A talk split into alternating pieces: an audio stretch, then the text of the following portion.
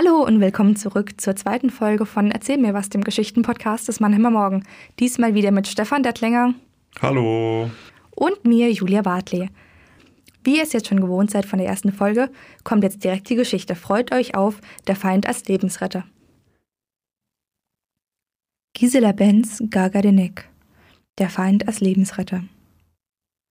Es geschieht im Jahr 1940 in Ordien, einer Hafenstadt in der Bretagne dem westlichsten Zipfel von Frankreich.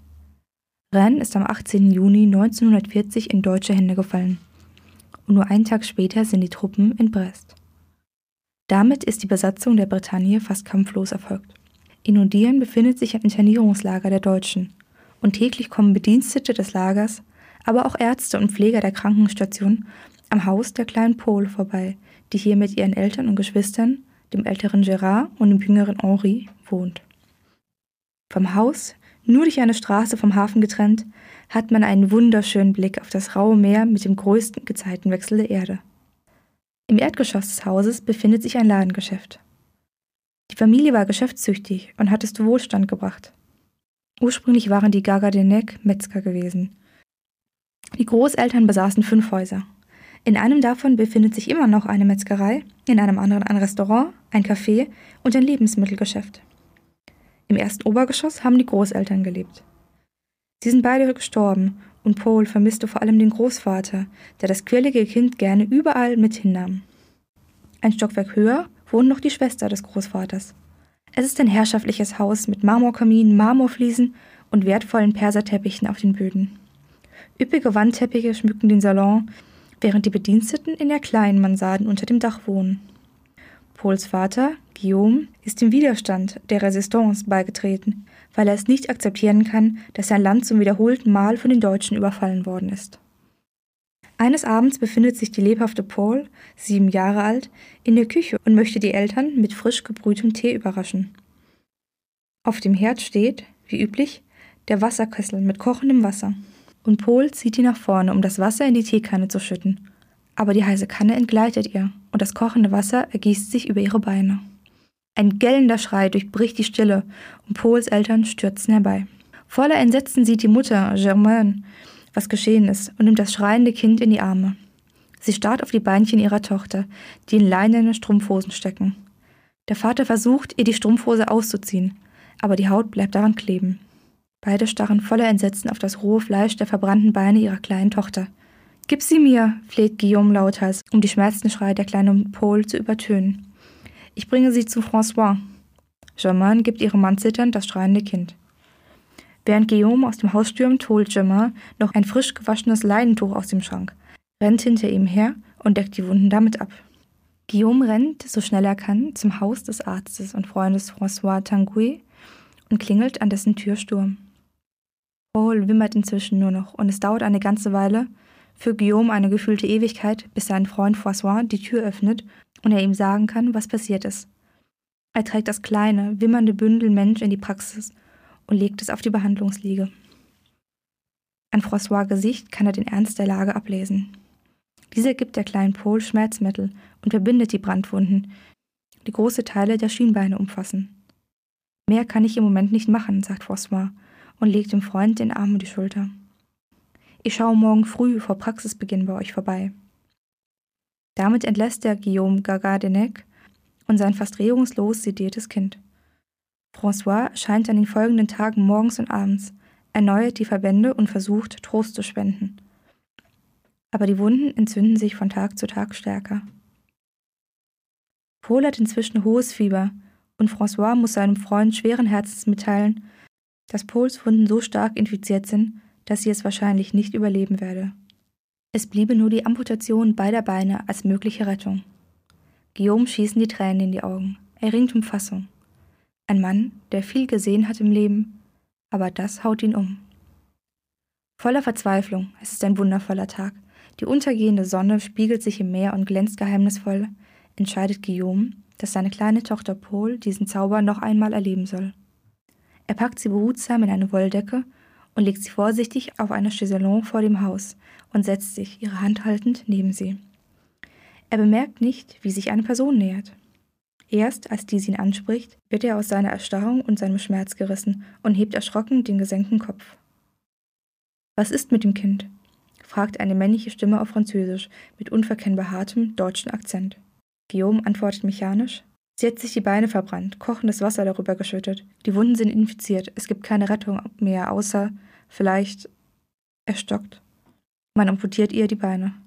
Ich bin Arzt, stellt sich der fremde Mann vor. Gestatten, Dr. Werner Schmidt.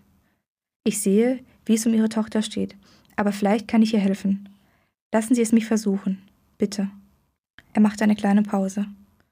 Ich komme nach Einbruch der Dunkelheit mit Medikamenten wieder. Wo soll ich klopfen? Gehen Sie rechts um das Haus, dort ist der Hintereingang. Gut, gegen elf werde ich da sein. So wie der Mann aus dem Nichts aufgetaucht ist, verschwindet er auch wieder, und Guillaume fragt sich, ob er auch schon fantasiert wie seine kleine, fiebernde Tochter. Als er es seiner Frau erzählt, wird ihm klar, dass ihm gerade der Besatzer Frankreichs, der Feind, angeboten hat, das Leben seiner Tochter retten zu wollen. Kann er das überhaupt annehmen? Er ist in der Resistance. Seine Frau entscheidet in resolutem Ton, der keinen Widerspruch duldet. Wenn er kommt, was ich nicht glaube, werde ich ihm die Tür öffnen und ihn versuchen lassen, Paul zu retten. Wir haben nichts zu verlieren. Kurz vor elf klopft es mit deutscher Pünktlichkeit an der Hintertür und davor steht ein großgewachsener blonder Mann mit einem grauen Umhang und einer Tasche in der Hand. Germain bittet ihn herein und führt ihn zu Paul. Er redet nichts, untersucht das Mädchen, packt eine Infusion aus seinem Koffer und legt sie mit dem Einverständnis der Eltern der kleinen Paul in die Vene. Dann öffnet er die Verbände an ihren Beinen, streut ein Puder auf die faulig riechenden Wunden und verbindet sie erneut. Es sei ein neu entwickeltes Medikament, Penicillin, hochwirksam gegen Infektionen. Es könne Leben retten, wo vorher keine Hoffnung war, erklärt dieser mysteriöse Dr. Schmidt den erstaunten Eltern. Er habe selbst eine Tochter in Pauls Alter, fügt er hinzu, wie um zu erklären, warum er es nicht übers Herz brachte, an dem todkranken Kind des Feindes vorüberzugehen. Dr. Schmidt erscheint jeden Abend nach Einbruch der Dunkelheit, wie ein Dieb durch die Hintertür, und behandelt die kleine Pol, deren Zustand sich von Tag zu Tag mehr stabilisiert. Am zweiten Abend geben die Gagadenek dem hilfsbereiten Arzt eine Flasche besten Rotweins mit. Am nächsten Tag trinken sie nach getaner Arbeit den Wein mit ihm zusammen und reichen ihm französische Spezialitäten. Als klar ist, dass Paul es schaffen wird und ihre Beine gerettet sind, bereiten sie Werner Schmidt als Dank ein üppiges bretonisches Mahl mit Austern, Meerestieren aller Art sowie Galette und bretonischen Kuchen. Eine Bezahlung anderer Art will dieser deutsche Arzt nicht annehmen. Das Leben der kleinen Paul sei ihm Lohn genug. Solange er in Ordienne stationiert ist, sieht man ihn öfters des Nachts im Haus der Gardagnac einkehren und nach zwei, drei Stunden das Anwesen wieder verlassen. Die kleine Paul ist heute 89 Jahre alt und hat mir mit großer Freude gestattet, ihre Geschichte zu erzählen. Sie ist die Cousine meines vor 30 Jahren verstorbenen französischen Ehemanns, Dominique J. M. Gagadenec. Ich besuche Paul seit vielen Jahren regelmäßig und sie nennt mich ihre Cousine aus Deutschland. Sie hat mir ihre vernarbten Beine gezeigt, die ihr ein Leben lang Schmerzen verursachten. Aber sie durfte, dank eines Arztes, die Menschlichkeit in Zeiten eines mörderischen Krieges wichtiger wahren als der Hass, mit ihren Beinen weiterleben.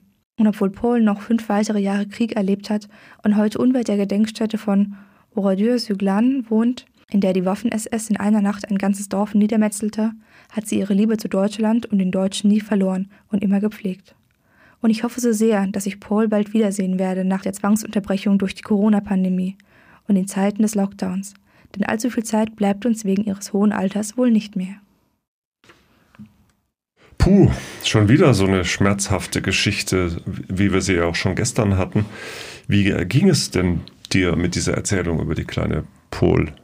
Mir ging es ganz gut, weil sie mich ziemlich überrascht hat. In den ersten zwei Absätzen dachte ich, es wäre so eine Kriegsgeschichte, die sich mit den ganz großen Themen beschäftigt, wo Soldaten zum Beispiel im Vordergrund stehen.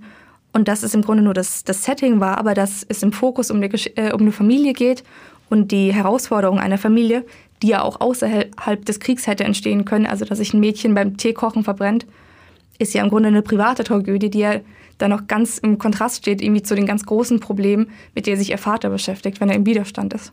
Genau, und gerettet wird sie ja letztlich, der man ja schon die zwei Beine amputieren möchte, von einem deutschen Arzt und der bringt das äh, Medikament Penicillin mit.